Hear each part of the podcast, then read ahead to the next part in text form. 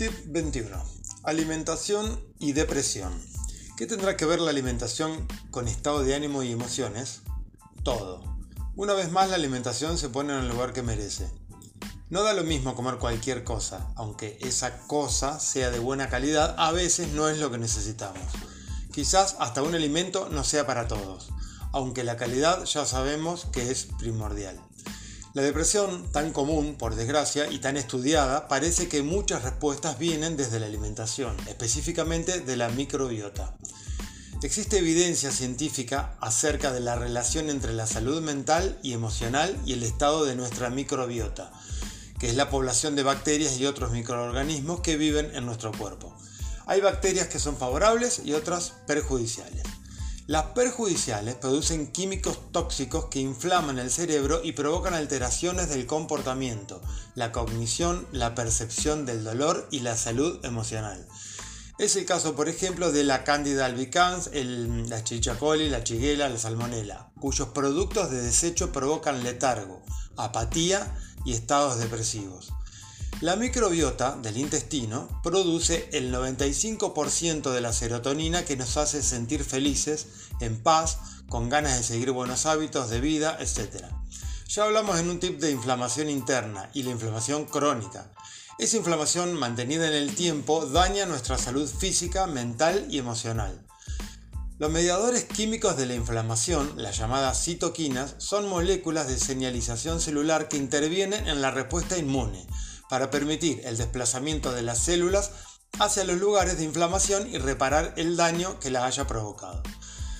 Ahora, cuando existe un exceso de citoquinas inflamatorias, se altera el funcionamiento normal de nuestros órganos y tejidos, incluido el cerebro y todo el sistema nervioso, donde modifican la cantidad y la capacidad de acción de los neurotransmisores y las hormonas implicadas en las emociones. Si queremos gozar de una buena salud emocional, necesitamos evitar los alimentos que más nos pueden perjudicar y aumentar el consumo de los que más nos favorecen. Ahora, ¿cuáles alimentos perjudican? Atención, los alimentos ricos en azúcar y en almidones, como son el azúcar y otros edulcorantes, la sacarina, el aspartamo, el sorbitol y el xilitol, los alimentos procesados, las harinas refinadas, el pan blanco, la pasta, la pizza, jugos industriales, caramelos, bombones, frutas de alto índice glucémico y los alimentos con gluten, trigo, principalmente centeno, cebada, espelta, embutidos, cerveza. ¿Por qué? Porque las elevaciones de glucosa en sangre, la glucemia, facilitan el paso de toxinas al cerebro a través de la barrera hematoencefálica. Cuando esta barrera se debilita, llegan entonces al cerebro bacterias perjudiciales. Son tóxicas, tienen radicales libres, también hay radicales libres y citoquinas inflamatorias que dañan el sistema nervioso. ¿Por qué más? La consiguiente caída brusca de la glucemia activa la producción de glutamato en el cerebro, en niveles tóxicos que dañan las células y pueden causar agitación, ira, ansiedad, pánico y depresión.